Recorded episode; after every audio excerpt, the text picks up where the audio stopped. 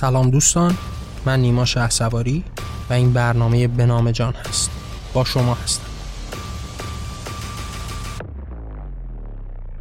این قسمت چهارم از ویژه برنامه حمله اسلام به ایران هست و ما قرار توی این قسمت در باب ساختن دین ملی در ایران صحبت بکنیم. ممنون که همراه من هستید. خب ما در نهایت به قسمت آخر این مجموعه ویژه برنامه رسیدیم که توی این قسمت هم سعی می‌کنیم که به اون نهایت نگاه ایرانی ها در قبال اسلام هم برسیم. اما پیش از اینکه وارد این قسمت بشیم بهتر استش که یک توضیحی رو پیرامون قسمت های گذشته هم بدیم که بدونیم تا اینجا چه چیزهایی گفتیم و چجوری به این معنا رسیدیم. اینکه ما در ابتدا صحبت کردیم از اینکه ایران هم مطابق تمام دنیا یک تاریخی داشت. یک تاریخی داشت که همونطوری که بشریت و انسان خردمند راه رو به پیش برد و عناوین رو در خودش جای داد ایرانی ها هم همین کار رو کردن. اینکه ایرانی ها هم مثال همه دنیا در اون ابتدا یک نگاه کمونی داشتن یک نگاه اشتراکی به جهان داشتن. اینکه با هم و در کنار هم سعی می‌کردن جهانشون رو به پیش ببرن. این نگاه اجتماعی انسان ها انسان خردمندی که با هم زندگی رو معنا می‌کرد اونها رو به این معنا رسونده بود که باید با هم و در کنار هم دنیا رو به پیش ببرن اما به واسطه ترس ها نیاز ها مشکلات کم کم یک معنی تازه رو در خودشون جای دادن یک قدرت ماورایی که حالا در ابتدای امر این قدرت اشراکی می‌شد به نوعی شریکی هم براش قائل می شدن و خدایگان بیشمار و الهه های بیشماری رو شکل می‌دادن برای پرستش. برای رویارویی با این نیازها و ترسها. و بعد هم در نهایت اونها رو به یک نگاهی رسون که قدرت رو در یک وجود لایزالی در آسمان ها بجویند که اون نگاه یکتا پرستانه و خداپرستی بود که در ایران هم شکل گرفت و با زرتشتیت به میدان اومد. ما روبرو شدیم با دوران شکوه و جلال ایرانیان که حالا سلسله هخامنشیان نماد این قدرت ایرانی ها بود که با همون تفکرات دنیا رو به پیش برد ابداعاتی داشت بدعتهایی به جهان داد در راه پیشرفت جهان هم گامهایی رو برداشت اما با همون تفکر غالب دنیا رو به پیش برد. بعد از اون روبرو شدیم با اینکه حالا قدرت های دیگه ای که در جهان وجود داشتن به ایران حمله بکنن و این قدرت رو ضعیف بکنن. همون اتفاقی که در دوران اسکندر افتاد و به ایران حمله کردن. بعد از اون دوباره ما روبرو شدیم با یک دورانی که ایرانی ها حالا یک سلسله جدیدی رو به وجود آوردن. دوباره خواستن که این نگاه رو گسترش بدن و این نگاه ایرانی رو پیش ببرند و ما مواجه میشیم با این تفاوتی که در این دوران با محوریت دین شکل گرفت. که حالا اون دین یکتاپرستانه تبدیل به قدرت اعظم کشور هم شد. همون نگاه زرتشتیت که حالا همه قدرت رو به دست گرفت. در این دوران طویلی که از ایران گذشت یعنی در دوران اشکانیان و به ویژه در دوران ساسانیان این قدرتی که به دست مذهبی ها افتاد همه چیز رو به فساد کشوند. قدرت رو در اختیار ظالمان قرار داد. این نگاه برتری طلبانه نابرابری رو بیشتر به پیش برد. جامعه رو به نوعی دردمند کرد. جامعه رو سرخورده کرد. به فساد کشون این قدرتی که با خودش فساد رو همراه داشت.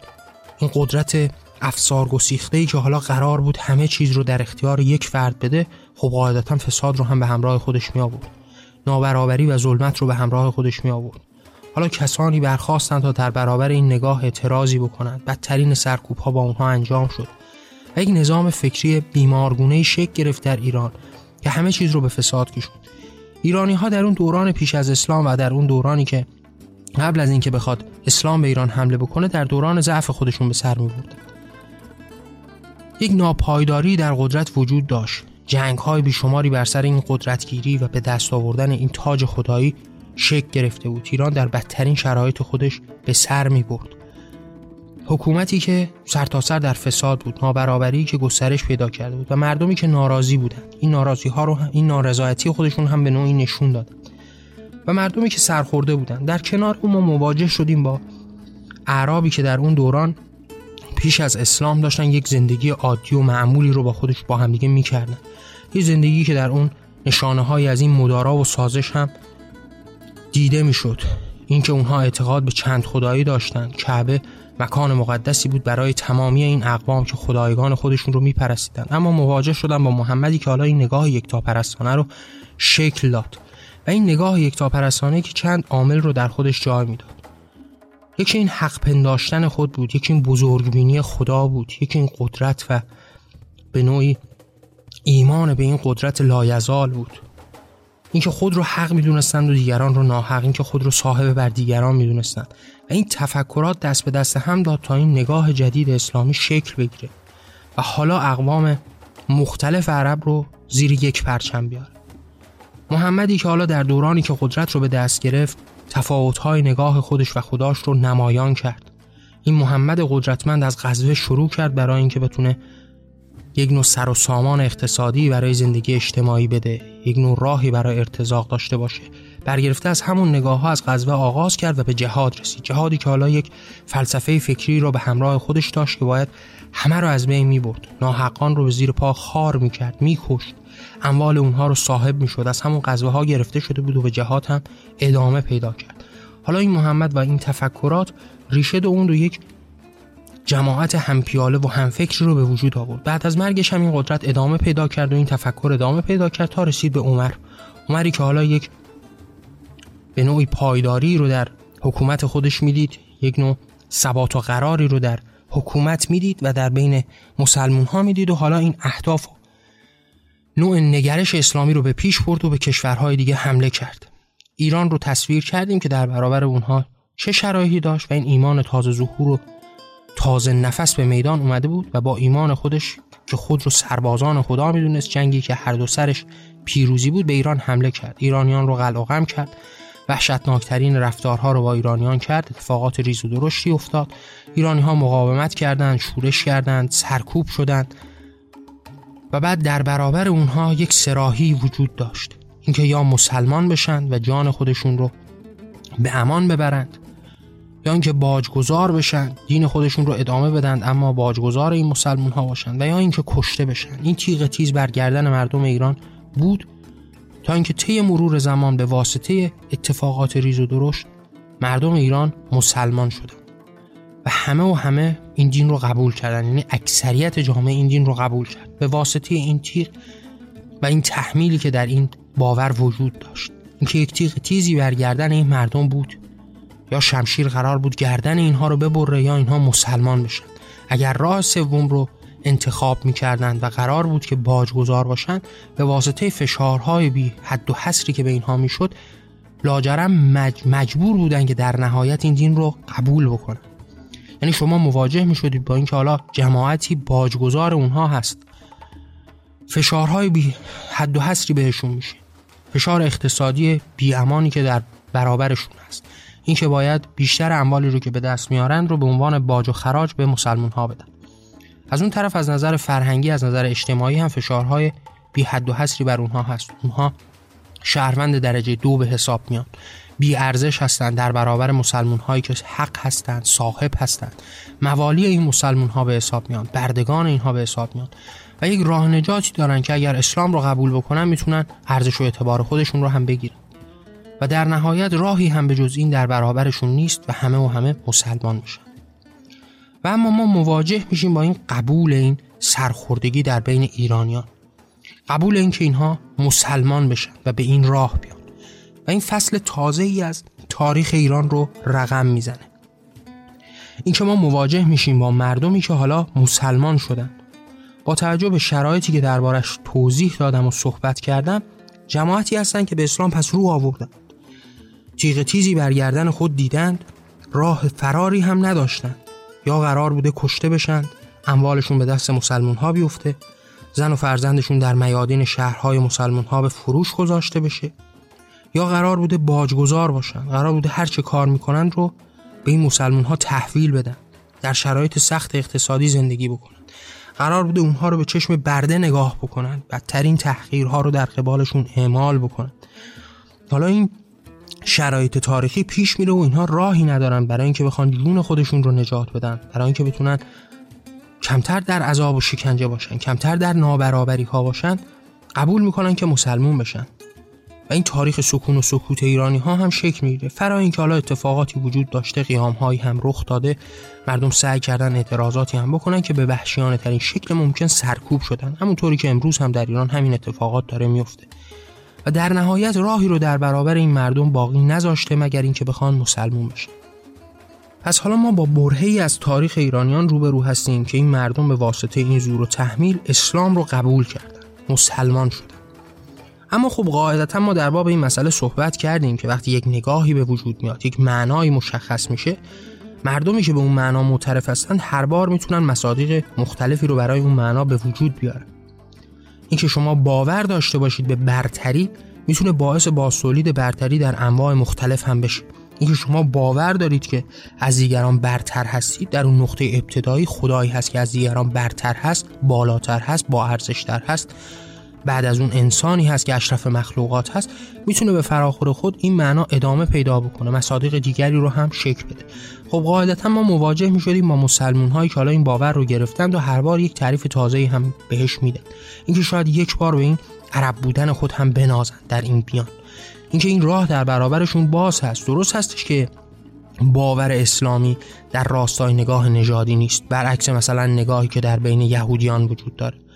اما در این حال این اصل وجود داره این اصل قدرتمند هست. و وقتی ما به این اصل معتقد هستیم می‌تونیم مصادیق مختلفی رو هم براش به وجود بیاریم. همونطوری که در بین مسلمون ها هم اتفاق افتاد. همونطوری که اونها هم این مصادیق رو به وجود آوردن. یعنی شما مواجه می شدید با اینکه حالا مسلمون ها خب خودشون رو برتر از دیگران بدون حالا وقتی می‌رسیم به این مرحله ای که ایرانی ها هم به این اسلام باور میارن شاید اونها رو نو مسلمون بدونن خودشون رو با ارزشتر از اونها بدونن همطوری که از همون ابتدا هم شکل گرفت. یعنی وقتی با خود مفاهیم اسلامی هم روبرو میشیم جایگاهی که انصار و حواریون محمد داشتن خب قاعدتا بالاتر از دیگر مسلمون ها بوده. از همون ابتدا هم بوده. حالا در قبال این ایرانی ها هم موضوع به همین شکل پیش میره. و خب مسلما ما روبرو شدیم با تحقیرهایی که این نظام فکری به اونها می آورده به مردم ایران می آورده و در نهایت این سرخوردگی که در بین مردم وجود داشته یک به واسطه اینکه خب از اعتقاد خودشون رو گردوندن دو اینکه بالاخره ملت مغلوب بودند مورد ضعف قرار گرفتند در جنگ شکست خوردند با سر پایین این دین رو قبول کردن و در کنار اون تحقیرهایی که مدام می شدن از همون ابتدا به عنوان برده به حساب می اومدن و در نهایت حتی با اسلام آوردن هم به نوعی مسلمان درجه دو به حساب می اومدن و خب قاعدتا مسلمان ها با توجه به اون مفهومی که دربارش صحبت کردیم هر روز هم یک مستاق تازه رو شاید به وجود می آوردن تا بیشتر مردم ایران رو تحقیر بکنن. همه اینها دست به دست هم داد تا ما مواجه بشیم با اینکه حالا یک نگاهی در بین ایرانی ها شکل بگیره که به هویت ملی خودش رجوع بکنه. بخواد که دوباره این احساسات رو بر بیانگیزه به نوعی درشون بیدار بکنه. این احساسات دوباره بیدار بشه بین ایرانی ها و ما مواجه میشیم با این نگرش که حالا قرار هست به اون تاریخ گذشته خودشون برگردن در باب تاریخ خودشون نزدیکتر بشن. قرار هست این اتفاقاتی که باعث تحقیرشون شده باعث سرخوردگی ملیشون شده رو کمرنگ بکنن و ما مواجه میشیم با این نگاه هایی که در اون زمان شکل می‌گیره. مصادیق بیشمار هم داره دیگه. مستاق بارز اون هم میشه به فردوسی اشاره کرد. فردوسی که حالا قرار هست یک شاهنامه ای رو بنویسه یک شاهکار هنری رو خلق بکنه که در اون جایگاه ایرانیان به نوعی بزرگ داشت بشه. به جایگاه اونها احترام گذاشته بشه. این هویت ملی از بین رفته رو به نوعی او بیدار بکنه. این احساس رو در بین ایرانی ها بیدار بکنه. قهرمان های ایرانی رو تصویر بکنه تاریخ گذشته رو ازش بگه. تاریخی که یک بخشی اساطیری هست یک بخشی برگرفته از تاریخ اشکانیان و به ویژه ساسانیان هست. حالا قرار هست که این تاریخ بزرگ داشت بشه. و ما مواجه میشیم با این نگاهی که حالا در باب هویت ملی ایرانیان شکل می‌گیره. خب ایرانی ها پس مواجه شده بودن با این سرخوردگی بزرگ با این تحقیر بزرگی که شدن و در کنار اون یک نگاه تازه هم شکل گرفته بوده که قرار بوده هویت ملی اونها رو بیدار بکنه احساسات ملی اونها رو هویدا بکنه. حالا در کنار این احساسی که دربارش صحبت کردیم در باب این موضوعی که بین ایران اتفاق افتاده باید یک موضوع دیگه رو هم حتما مد نظر داشته باش اینکه ایرانی ها خب قاعدتا همه دربارش می‌دونیم اینکه یک خاصیت ملی دارند یک خصوصیت اخلاقی ملی دارند که به عنوان صبر و استقامت شناخته میشه. اینکه مردم ایران صبر فراوانی دارند دیگه. اینکه در برابر موزلات و مشکلات می‌تونن صبور باشند می‌تونن کنار بیان باهاش. و در عین حال یک خاصیت خالص دیگه هم که در خود دارن اینه که فرهنگ های دیگر رو در خود حل بکنن همرنگ با خود بکنن فرهنگ ها رو به نوعی بومی سازی بکنن فرهنگ های قالبی که به اونها تحمیل شده رو همرنگ با خود بکنن. این رو ما در طول تاریخ هم باهاش روبرو شدیم. چه قبل از اسلام و چه بعد از اسلام. یعنی اگر در باب حمله اسکندر به ایران هم بخونید با اون تاریخ هم روبرو بشید مواجه با این خصلت بارز ایرانی ها میشید.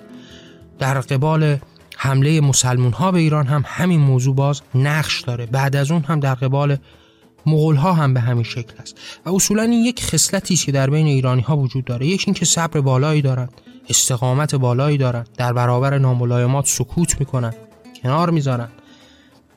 این نگاه غالب رو کم کم کنار می‌ذارن و می‌تونن این نگاه رو به نوعی در خود حل بکنن یک فرهنگ تازه‌ای رو از دل این بیرون بیارن یک فرهنگی که ادغامی از اون نگاه و هویت ملی اون فرهنگ غالب خود ملت و در این حال اون فرهنگ غالبی که حالا بهشون فشار اومده و تحمیل شده بهشون.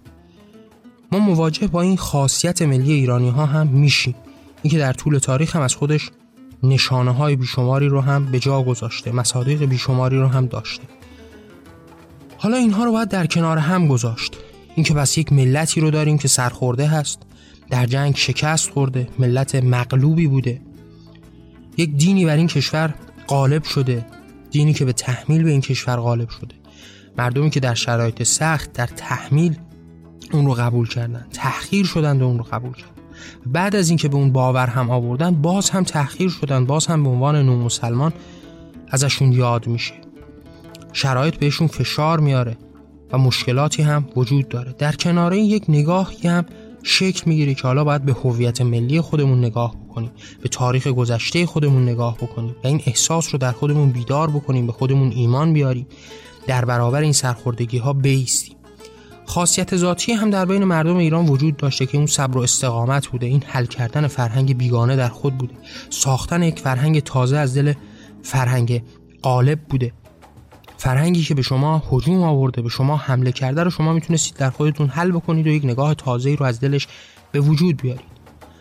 حالا با توجه به تمام این مصیبت هایی که به ایرانیان گذشته ایرانی ها سعی می‌کنن با این مصیبت کنار بیان و زندگیشون رو ادامه بدن. این زندگی که ادامه قرار هست پیدا بکنه با ساختن یک نگاه تازه با ساختن یک دین ملی از دل همین نگاه قالب یعنی قرار هست که این نگاه اسلامی همرنگ با فرهنگ خود بشه یک فرهنگی رو از دل این بیافرینیم که همرنگ با باورهای خودمون هم هست نزدیکی های هم داره. علمان های مختلفی رو ازش استفاده می‌کنه یعنی در نهایت قرار هست که ما رو به این شیعگری برسونه. این شیعگری که امروز هم در ایران وجود داره. یه مقداری باید نزدیک بشیم به این مفاهیمی که در دل شیعه وجود داره. یکی از این مفاهیم مستدل و محکم و قدرتمند این هستش که اونها عمر رو قاسب می‌دونن. اینکه حکومت پیامبر رو غصب کرده. خب ما مواجه میشیم با یک همچین معنایی در دل شیعیان. اینکه اونها حتی اعتقاد دارن که این عمر فاطمه زهرا دختر پیامبر رو هم کشته. یعنی تا این حد هم این اعتقاد در دل شیعیان پیشرفت می‌کنه. قدرتمند میشه. حالا این عمر کیه؟ این عمر همون کسی است که به ایران حمله کرده. همون کسی است که ایران رو تصرف کرده. همون کسی است که وقتی ما داریم دربارش صحبت می‌کنیم با استناد به احکام اسلامی با باور به این معنای اسلامی بوده که به ایران حمله کرده. یعنی عمر رو نباید به عنوان یک شخصیت مجزا در نظر گرفت. همونطوری که نباید عرب بودن اینها رو به عنوان یک دلیل در نظر داشت. همونطوری که در بابش صحبت کردیم که کسی که بخواد مطرح بکنه حمله اعراب به ایران در حقیقت داره واقعیت رو کتمان می‌کنه.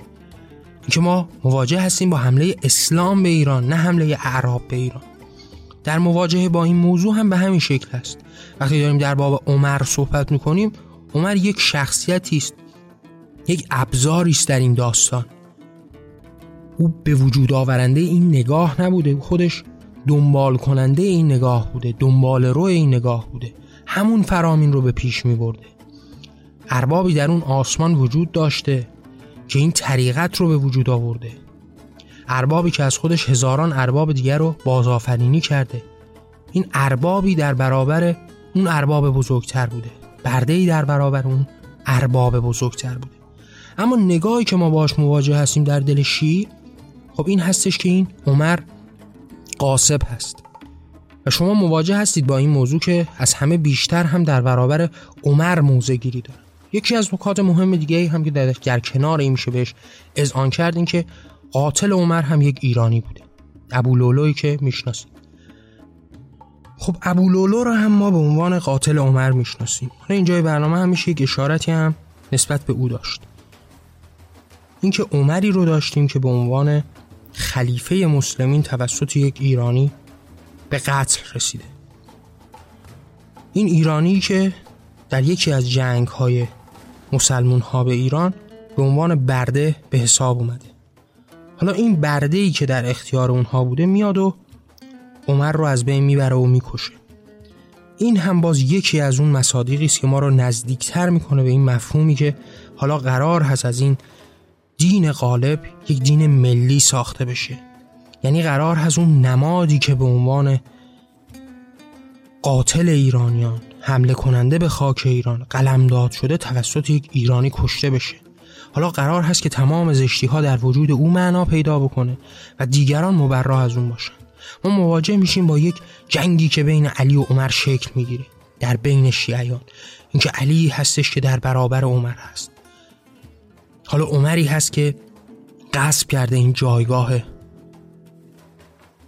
قدسی پیامبری و خلیفه بودن رو. و این داستان ها شکل می‌گیره. شما حتی وقتی مواجه میشید با مزامینی که در همون ابتدای تاریخ اسلام شکل گرفته علی هیچ وقت با ابوبکر و عمر مشکلی نداشته.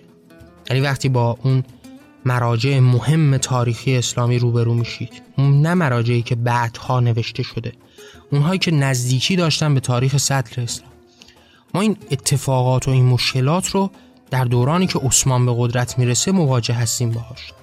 دربارهش صحبت کردم در یک ویژه برنامه ای که تحت عنوان آشورا بود. فکر می‌کنم در اون برنامه صحبت کردم و گفتم که مخالفت ها چجوری شکل گرفت.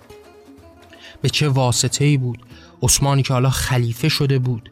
این عثمان خلیفه کشته شد توسط یک تعدادی که برخی از صحابین به نوعی علی هم همراهش بودن همراه اون کسانی که کشتن. در این نقشه قتل دست داشتن. از معاویه اومد در برابر علی خواهان این بود که انتقام خون عثمان خلیفه سوم رو بگیره. و بعد علی به قدرت رسید که در طول خلافت خودش جنگ های بیس رو بسیاری با خود مسلمون ها داشت. یعنی با معاویه داشت با خوارج داشت با زن پیامبر داشت. و اصولا ما این مخالفت ها و این تضاد ها رو بین علی و دیگران از دوران عثمان هستش که قدرتمند می‌بینیم. نه در دورانی که ابوبکر یا عمر قدرت داشتن.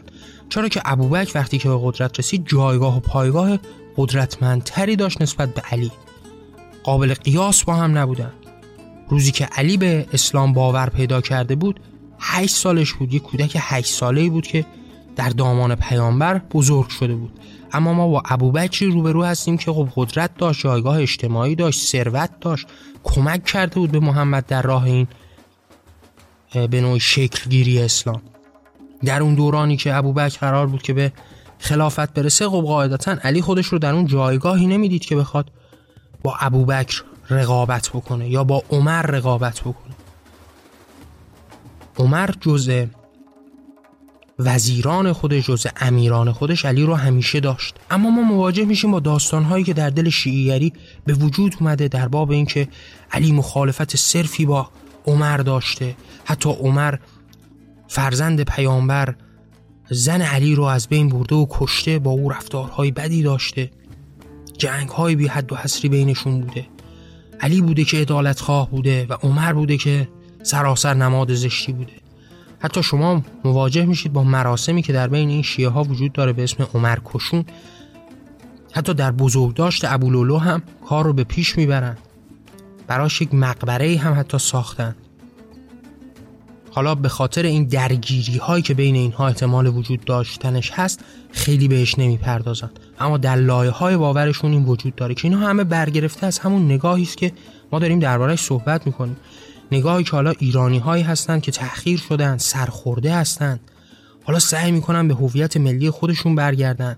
حالا سعی می‌کنن در این نظام حاکمی که به وجود اومده ذره این دین رو در فرهنگ خودشون حل بکنن. این فرهنگ غالب رو همرنگ با باورهای خودشون بکنن. و ما مواجه میشیم با این عناوینی که در شیعگری هم وجود داره. این مخالفت صرفی که با عمر وجود داره برگرفته از همین نگاهی است که ایرانی ها قاعدتا عمر رو بانی و باعث این جنگ ها می‌دونن. باعث شکست ایرانی ها می‌دونن. باعث مغلوب شدن ایرانی ها می‌دونن. هیچ وقت نگاه به این موضوع ندارن. همونطوری که در باب حمله اعراب به ایران صحبت می‌کنن. همونطوری که اعراب رو مقصر این حمله می‌دونن و هیچ وقت نزدیک به معنی اسلام نمیشن در باب این حمله به همون شکل هم باز هم به اسلام و قرآن و خدا و محمد کاری ندارن. عمر رو بانی این حمله می‌دونن. و حالا در برابر عمر یک دشمنی هم به وجود میارن. یعنی سعی در به وجود آوردن یک ایمان تازه هست یک نقطه سیاه و یک نقطه سپید.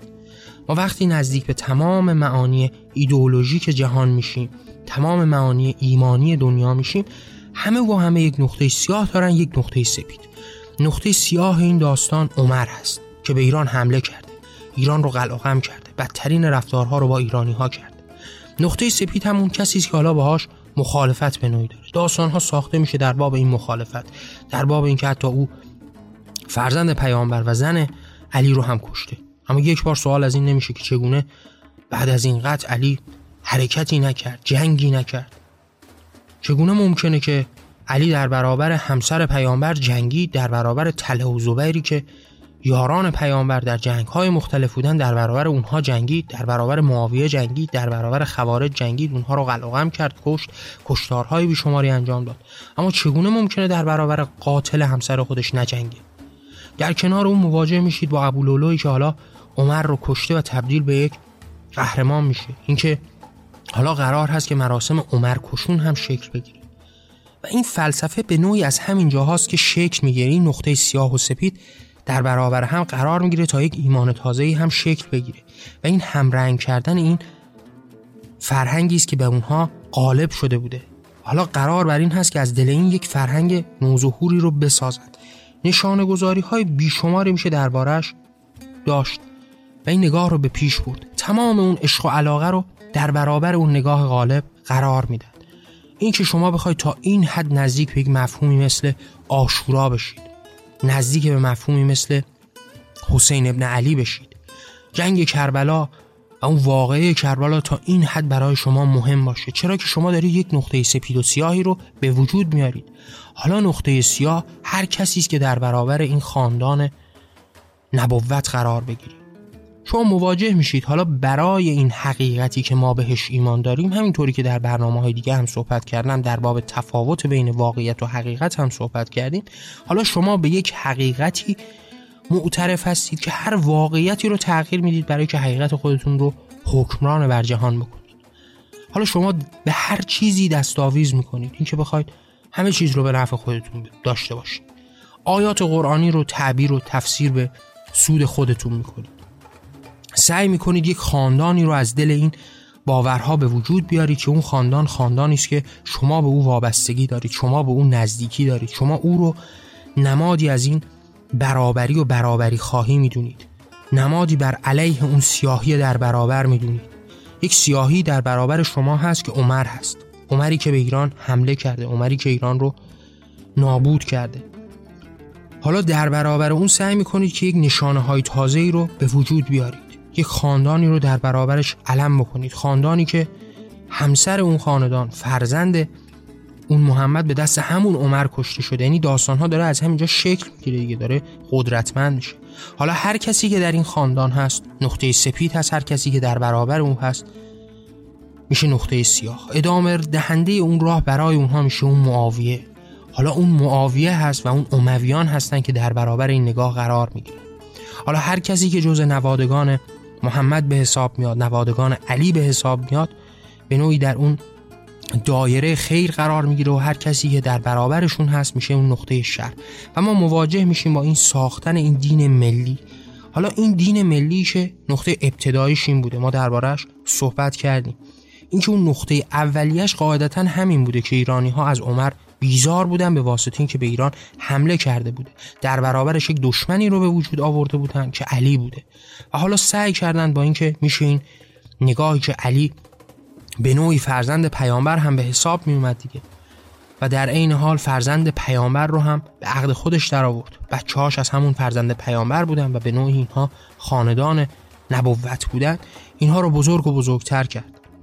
اما فرایین شما مواجه میشید با اینکه در دل شیعگری نمادها و نشانه هایی از این ایرانیت و نگاه ایرانی هم وجود داره. اینکه شما در همون ابتدای هم مواجه میشید با اینکه اسلام قدری تلطیف شده. شما در باب تمام مصادیقی که در دل اسلام وجود داره اگر از نگاه شیعه و سنی بهش نگاه بکنید می‌بینید که این نگاه تلطیف شده تری است. یعنی شما با مزامینی روبرو میشید که حالا جنبه های از اون نزدیکی فرهنگی ایرانی هم در خودش جای داده. اینکه وقتی شما مواجه میشید با امام هشتم شیعیان یک تصاویری داره به شما مطرح میشه که در دل مسلمون های اون زمان رنگ و بویی نداشته نقشی نداشته. اینکه بخواد یکی از این ائمه زامن آهو باشه چه تعبیر و تفسیری داره با اون اسلام حقیقی و راستینی که در اون دوران وجود داشته؟ اسلامی که گردن همه رو می‌زده گردن مخالفین رو به زمین میانداخته. هر کسی که در برابرش صدای کوتاهی داشته رو هم از میان بر می حالا چگونه می‌تونه نزدیک به یک مفاهیمی شبیه به این بشه؟ مفاهیمی که قرار باشه درش به جان دیگران ارزشی قائل بشه. هرچند که اون ارزش هم یک ارزش دست و پا شکسته دور از واقعیتی هست. هرچند که باز هم مبنا مبنای ترحم هست نه احترام. هرچند که ما را نزدیک به یک نگاه برابری خواهانه ای نمی‌کنه اما نزدیک میشه به این لطافت نزدیک میشه به این دور شدن از اون رادیکالیسمی که در دل اسلامی ها وجود داره. یعنی شما مواجه میشید با اهل سنتی که حالا قرار هست به وحشیانه ترین شکل مخالفان خودشون رو گردن بزنن. شما مواجه میشید در نهایت با اون نگاه وهابی که قرار هست همون نگاه صدر اسلامی رو هم به پیش ببره. قرار هست به همون نگاه ها برگرده به همون عنوان های ابتدایی برگرده. قرار هست همین امروز هم به همه کشورها حمله بکنه و همه رو به عنوان بنده و عبد و عبید خود در بیاره زنان رو به عنوان کنیز بفروشه. امروز هم مواجه میشید با همین نگاه ها در دل این نگاه رادیکال اسلامی. اما وقتی مواجه میشید با نگاه های شیعی می‌بینید که یک مقداری تلتیف شده است. چرا که با فرهنگ ایرانی ادغام شده. چرا که برخی از این نگاه ها رو از اون نگاه فرهنگی ایرانی گرفته؟ چرا که شعر پارسی مخلوط شده با این معنا؟ شما مواجه میشید با شعرهای بسیاری که گاهن حتی خیلی از اینها هیچ قرابتی هم نه با شیعیگری داشتن یا حتی نه با اسلام داشتن. اما اینها هم تاثیر گذاشتن در این نگاه. چرا که قرار بوده این نگاه مردمی ایرانی در نهایت این نگاه رو عوض بکنه. همونطوری که در طول تاریخ اما مواجه میشیم با این دگرگونی های فرهنگی که اتفاق میفته گفتیم ایرانی ها یک شاخصه ای دارن صبر و استقامت. اینکه وقتی یک فرهنگی بهشون غالب میشه اون تصویری که ما باش مواجه میشیم به عنوان تقیان می‌شناسیم به عنوان یاغیگری می‌شناسیم به عنوان شورش می‌شناسیم در ایران خیلی کمتر شکل می‌گیره. اگر در دوران جنگ جهانی دوم فرانسه تحت اشغال آلمان نازی قرار گرفت ولی ما مواجه شدیم با گروه های پارتیزانی بیشماری که حالا حاضر بودن از جان خودشون بگذرن. تا در برابر این نیروی ظالم ایستن در ایران هیچ وقت مواجه با یه همچین تصویری نمیشیم. این تصویرها شاید خیلی کمرنگ به ندرت باشه اما اکثریت با او همداستانی نداره. اما در عین حال اکثریت همداستانی داره که این فرهنگ رو باید شبیه به خود کرد. باید عناوین فرهنگی خود رو وارد اون کرد. همون اتفاقی که برای اسلام هم میفته. حالا شما مواجه میشید مثلا با جمهوری اسلامی. شما جمهوری اسلامی و اصولا شیگری رو در نظر بگیرید مقایسش بکنید با حالا اون اسلام اهل تسنن. جمهوری اسلامی رو با عربستان مقایسه بکنید. عربستان به سادگی در خیابان ها گردن گناهکاران رو می‌زنه. گردن کافران و مشرکین رو قطع می‌کنه. همون کاری که در صدر اسلام هم انجام شد. همون کاری که در روحیات حقیقی اسلام هم وجود داره. حالا در جمهوری اسلامی و یا در نگاه شیعی سعی می‌کنیم این نگاه تغییر بکنه. اون نگاه لخت و اور وحشتناک و وحشیانه که قرار هست گردن رو ببره تبدیل بشه به اینکه یک کسی رو اعدام بکنن. بالاخره یک تفاوتی رو دارید در این نگاه می‌بینید هرچند که معنا برابر هست چرا که معانی اسلامی غیر قابل عدول هست. چندین بار هم دربارهش صحبت کردم ما در اصول نمی‌تونیم اصلاحی به وجود بیاریم اما در فروع می‌تونیم این اصلاحات رو شکل بدیم. در این موضوع هم به همین شکل است. این اصل نمی‌تونه تغییر بکنه که ما باید کفار رو بکشیم ما باید گناهکاران رو بکشیم. ما قوانین مستدلی داریم که باید پیرامون اون هر کسی که گناهی می‌کنه رو به مرگ به نوعی محکوم بکنیم معدومش بکنیم. این رو نمی‌تونیم تغییر بدیم. اما شاید روش این کار رو بتونیم تغییر بدیم. شاید اگر گردن می‌برند ما بتونیم اعدام بکنیم. و یا اگر دست رو می‌برند هر کسی که دزدی می‌کنه دستش بریده میشه شما مواجه میشید با عربستانی که شاید کوچکترین دزدی هم باعث این بریده شدن دست بشه. اما وقتی می‌رسیم به اون اتفاقاتی که در بین شیعیان میفته و اون نگاه شیعی رو شکل میده به واسطه این ترتیب مواجه میشید با اینکه حالا شروطی می‌ذارن برای اینکه بخوان دست رو ببرن. یعنی به این سادگی دست کسی رو نمی‌برن. خب حالا چهار تا شرط هم براش قائل میشن که در نهایت دست رو برن. یعنی اون اصل وجود داره. تفاوتی نمی‌کنه. هر دو معتقد و معترف به این موضوع هستند که خداوند در قرآن آیه سریحی پیرامون این داشته که دست دوز باید بریده بشه. اما اون نگاه سنی شما رو به این میرسونه که در همون حد ابتدایی خودش باقی مونده و به نوعی پایبند به همون نگاه صدر اسلام هست همون اتفاقاتی که در همون تاریخ صدر اسلام افتاده. اما وقتی به شیعه نزدیک میشیم حالا سعی می‌کنه یک مقدار این رو تلطیف بکنه. یک شروطی رو قرار بده تا کمتر این اتفاق رخ بده. که اینها همه و همه برگرفته از همون خاصیت فرهنگی است که ما دربارهش صحبت کردیم. اینکه مردم ایران سعی می‌کنن اون نگاه غالب اون حمله فرهنگی که بهشون شده رو به نوعی خونسا بکنن شبیه به خودشون بکنن. با یک سری بازنگری هایی به نوعی بومیش بکنن. و ما این نشانه ها رو بیشمار می‌تونیم ببینیم. از همون ابتدای امر که دربارهش صحبت کردیم در باب عمر در باب ابوالولو در باب علی در باب خاندان علی و در نهایت در باب این تغییراتی که اتفاق افتاد. این تلطیفی که سعی شد اعمال بشه. این اصلاحی که سعی شد. هر چند کوچک اما در دل بالاخره نگاه های اسلامی شکل گرفت و این تفاوت و تمایز رو بین شیعگری و اهل سنت رو به وجود آورد. حالا موضوع این نیستش که ما بخوایم بگیم صرفا هر چیزی که در دل شیعگری هست به واسطه این نگاه ایرانی است. اما قاعدتا می‌تونیم قائل به این باشیم که ایرانی ها به شدت تاثیرگذار بودن در این نگاه در شکل گرفتن به این نگاه. و در نهایت می‌تونیم بدون اغراق اعتراف کنیم به اینکه یک نوع دین ملی در ایران به وجود اومد از دل خود اسلام. حالا شاید اون ریشه های ابتدایی صرفا مرتبط با ایران نبوده باشه. شاید بشه دلایلی رو برشمرد که در جاهای دیگه هم وجود داشته. اما قاعدتا اون نوع ایرانیش هم شکل گرفته که در نهایت ما رو به صفویان میرسونه. که در خود دوران صفویان هم ما مواجه میشیم با این نظاممند شدن این اعتقاد یعنی شما اگر در تاریخ بخواید نگاه بکنید نگاه شیعه خب مسلما وجود داشت. از همون ابتدا هم وجود داشت. یعنی ما وقتی با یک چیزی مثل علی اللهی ها روبرو میشیم که علی رو در جایگاه خدا می‌دونن و تا مرتبت خدا بالا می‌برند این در دورانی که خود علی هم وجود داشت وجود داشتن دیگه. که حتی در تاریخ هم بهش اشاره شده این که علی میاد و اونها رو می‌کشه. حتی برخی از اونها اعتقاد داشتن که او خداست که ما رو می‌تونه آتش بزنه و این هم نشانه است بر اینکه او خدای بر زمین هست.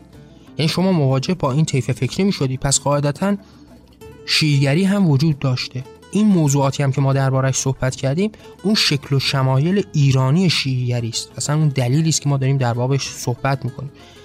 اما فرای اون وقتی ما می‌خوایم نزدیک به مفهوم شیعگری بشیم بنیان و نظاممند شدن اونش در صفویان می‌بینیم در دورانی که صفویان به قدرت می‌رسند. خب در ایران ما مواجه میشیم حالا با یک سلسله ای که خود رو شیعه می‌دونه. کشور رو شیعه قرار هست که بکنه. قرار هست که با اعتقادات شیعی ملت و مملکت رو به پیش ببره.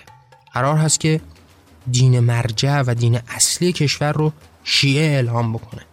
و حالا ما مواجه میشیم با این صفویانی که در نقطه ابتدایی نظم دادن به این نگاه های شیعی. کتاب های بیشماری که در این دوره نوشته شد حتی کتاب های حدیثی کتاب های تاریخی کتاب های اجتهادی. بیشترین این تعداد کتاب ها رو در همین دوران صفویان می‌بینید. با بیشترین تعداد این مشتهدین در همین دوران روبرو میشیم. مثلا این نظام فکری اینجاست که قدرتمندتر میشه نظاممندتر میشه. به نوعی سیستم می‌رسه. حالا قرار هست که سیستم های فکری خودش رو پیش ببره نظاممندتر بشه. فرای این شما مواجه میشید با اینکه حالا همون اتفاقی که در همون ابتدای اسلام افتاد در دوران عمر افتاد دوباره توسط همین صفویان هم اعمال میشه. یعنی ما بارها در باب این موضوع صحبت کردیم که این نظام های بیمار فکری دائما در حال بازتولید خودشون هستن. دائما در حال تکرار هستن. یک سیکل بیماری رو به وجود میارن که هر بار در نقطه ای در جایی در بین قبیله ای در بین نگاهی در بین انسان های شک می‌گیرند و ادامه پیدا می‌کنند. همون اتفاقی که در دوران صدر اسلام افتاد. از محمد آغاز شد. اینکه به دیگر باورها حمله کرد. از بین برد آتش زد. به زور و تحمیل و شمشیر اینها رو باورمند به خود کرد. بعد از اون در دوران عمر شکل گرفت ایران رو این گونه در این وحشت و بدبختی و مصیبت گرفتار کرد. در دوران صفویان هم با اعتقاد شیعی اتفاق افتاد. یعنی باز ما مواجه میشیم با این نگاهی که حالا قرار بود اهل سنت ایران رو که حالا باورمند به اسلام هستند اما مذهبی متفاوت دارند به زور شمشیر شیعه بکنه. و حالا امروز ما در این کشور شیعی داریم زندگی می‌کنیم. یعنی اگر امروز می‌بینید که مردم ایران شیعه هستند و اکثریت مردم ایران باورمند به دین اسلام و مذهب تشیع هستند به واسطه همون نگاه بیمارگونه هستش که ادامه دار اتفاق افتاد. این سیکل پرتکراری که در حال تکرار شدن هست. مدام شما مواجه میشید با همون نگاه. همون نگاهی که قرار هست با تیغ شمشیر مردم رو هم باور بکنه. قرار هست که با زور تحمیل مردم رو به این اعتقاد بیاره. و ما مواجه میشیم با تاریخی که در دوران صفویان در ایران اتفاق افتاد اون کشتارهای وحشتناک هم اتفاق افتاد. کتابهای تاریخی منابع بسیاری در این زمینه وجود داره می‌تونید مراجعه بکنید.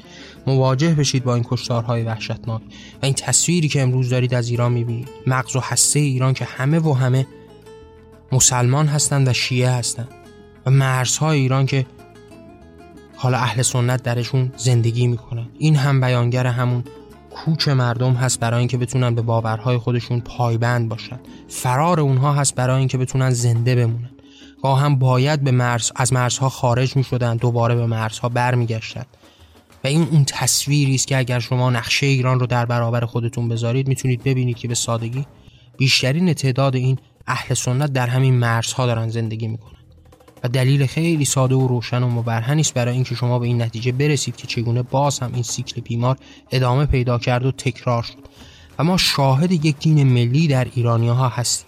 دینی که تمام نگاه ها را از همون اسلام گرفته تمام اصول یکتا و یکسان هست اما سعی کرده تغییراتی رو هم درش به وجود بیاره. سعی کرده تا حدی که براش ممکن هست شبیه به خودش بکنه. شعرای ایرانی در او نقش ایفا کردن. این فرهنگ غالبه ایرانی هم سعی شده در اون فرهنگ ادغام بشه. یک شکلی از دین اسلام رو تصویر بکنه. از همون نقطه ابتدایی تفاوت ها و تمایز ها وجود داره تا نوع نگاه تا نوع رفتار. هرچند که همه و همه در فرو خلاصه میشه. هیچ کدوم به اصول نزدیک نمیشه چرا که نمیشه این اصول رو تغییر داد. اما در نهایت ما با یک ایران شیعی روبرو شدیم. ایران شیعی که امروز هم حال یه حکومت شیعی سر کارش هست. شما می‌تونید این نهایت نگاه را از همون ابتدا تا انتها در همین حکومت ببینید. اینکه این نگاه تا چه حد می‌تونه مردم رو در تنگنا قرار بده. اینکه تا چه حد وابسته به این نگاه یکتا پرستی است. تا چه حد باورمند به این برتری و نابود کننده برابری است. اینکه تا چه اندازه در برابر آزادی قرار گرفته. اینکه تا چه اندازه نابود کننده هرچه اختیار هست هست. اینکه شما مواجه میشید با این نگاه همون اسلامی است که از ابتدا وجود داشته. همواره اسلام در یک راه مستقیم قرار داشته. یعنی شما نمی‌تونید اسلام رو متفاوت و متمایز ببینید. در اصول همه و همه همتا و برابر هستند. هم محمد همون اسلام حقیقی رو داره تصویر می‌کنه هم داعش هم جمهوری اسلامی هم امویان هم عباسیان. همه و همه همون تصویر یکتا از اسلام رو دارن میدن. اما گهگاه شما مواجه میشید با فرعیاتی که حالا یکم با هم متفاوت است. شما مواجه میشید با اسلام شیعی قانون جزایی جمهوری اسلامی ایران که حالا قرار هست اگر دزدی دزدی می‌کنه دستش رو ببرند اما چهار شرط هم برای این اتفاق به عنوان مثال در نظر بگیرن. اما در همون اسلام عربستانی و یا در اسلامی که مثلا در بین داعشی ها جریان داره اون دوز به محض اینکه دزدی بکنه دستش بریده میشه. اما نگاه یکسان هست همتا هست. از یک مخز و منبع داره خوراک می‌گیره. از قرآن داره خوراک می‌گیره. از تاریخ اسلام داره خوراک می‌گیره از زیست محمد داره خوراک می‌گیره از احادیث داره خوراک می‌گیره. گاه هم به واسطه حقیقتی که ذره تمایز داره در دل واقعیات رو به سمت سوی خودشون به سمت باور خودشون رنگ عوض می‌کنن. این شما مواجه میشید با یک موضوع تاریخی که برای شیعه ها و یا سنی ها متفاوت حتی تصویر میشه. یک واقعیت برابری است. اما به واسطه اعتقاد به اون حقیقت متمایز هم مطرح میشه. مثل مثلا قدیر خون که حالا در بین اهل سنت یک معنایی داره در بین اهل تشیع یک معنا. یک واقعیت مشخص هست اما تعبیرهای متفاوتی خواهد داشت. چرا که اون حقیقتی که بهش باور دارن این واقعیت رو معنا می‌کنه. در مجموع با توجه به تمام این تفاسیر ما مواجه میشیم با ایرانی که امروز اینگونه در این منجلاب دینی غرق هست امروزی که از همون دیروز از همون 1400 سال پیش با این تصاویری که ما در این قسمت ها دادیم محکوم به این درماندگی شد. حاکمانی به پیش اومدن تا اینها رو قلع و غم بکنن تا مردم ایران رو به زیر فرمان خودشون در بیارن. و امروز هم همون جمهوری اسلامی بر سر کار هست که همون کارهایی رو می‌کنه که محمد در همون صدر اسلام می‌کرد. امروز هم مواجه میشیم با همون نگاه همون معنا همون نگاه به خداوند یکتا در آسمان ها همون خداوندی که یک خداوند بر زمین رو آفریده. خداوندی به نام انسان. انسانی که در نهایت تبدیل به مسلمانی میشه که از دیگران برتر و با ارزشتر هست. مسلمانی که قرار هست تمام ناحقان در برابر رو از بین ببره بکشه به خاری از میان برداره. اموالشون رو تصاحب بکنه. و حالا این مسلمان یک نمادی از خود داره که رهبر هست. پادشاه و خدای بر زمین هست. حالا او فرمان میده و باید فرمان برداران راه رو به پیش ببرند حالا باز هم شما با همون تصویر یکسان و برابر از ابتدا هم مواجه میشید و ایران ما امروز در این شرایط دست و پا می‌زنه. اینها برایند اون دینی است که از همون ابتدا یک راه و یک طریقت رو به پیش برده. شاید تغییرهایی رو در خود دیده اما تغییرها جزئی بوده در فرو بوده. شاید مردم ایران سعی داشتن یک دین ملی رو به وجود بیارن. با توجه به فرهنگ خودشون ادبیات خودشون هنر خودشون شعر خودشون. شاید برخی از این شعرا تأثیر گذاشتن در لطافت بیشتر اسلام. اما این لطافت بیشتر اسلامی نتونسته این حقیقت رو کتمان بکنه. نتونسته این مفاهیم رو تغییر بده. نتونسته نگاه ها رو عوض بکنه. چرا که صرف مستقیم قدرتمند مستحکم بارها و بارها در جای جای قرآن اذعان شده. برتری خدا اذعان شده. برتری انسان اذعان شده. بزرگی و مرتبت مسلمون ها اذعان شده. باور به این صاحب بودن خدا اذعان شده. اینکه دیگران در برابر مسلمون ها ناحق هستند ازان شده. بارها در طول تاریخ این رفتار رو انجام دادن. محمد در قبال یهودیان انجام داده محمد در قبال دیگر اقوام انجام داده. عمر به ایران حمله کرده ایران رو تکه و پاره کرده. و شما به فردا هم خواهید دید که باز هم این نگاه ادامه پیدا خواهد کرد. باز هم حمله خواهد کرد. باز هم با شمشیر. همه رو زیر این فرمان در خواهد آورد. همه رو تسلیم خواهد خواست. چرا که این باور بر پایه تسلیم کردن دیگران است. اسلام به مفهوم تسلیم بودن است. به مفهوم این نابرابری است به مفهوم باور به این ارزشی است که برتری رو در آسمان ها به جای می‌ذاره. و شما امروز هم با این معانی روبرو میشید. هر تفاوتی که ببینید در اصل هیچ تأثیری نخواهد داشت.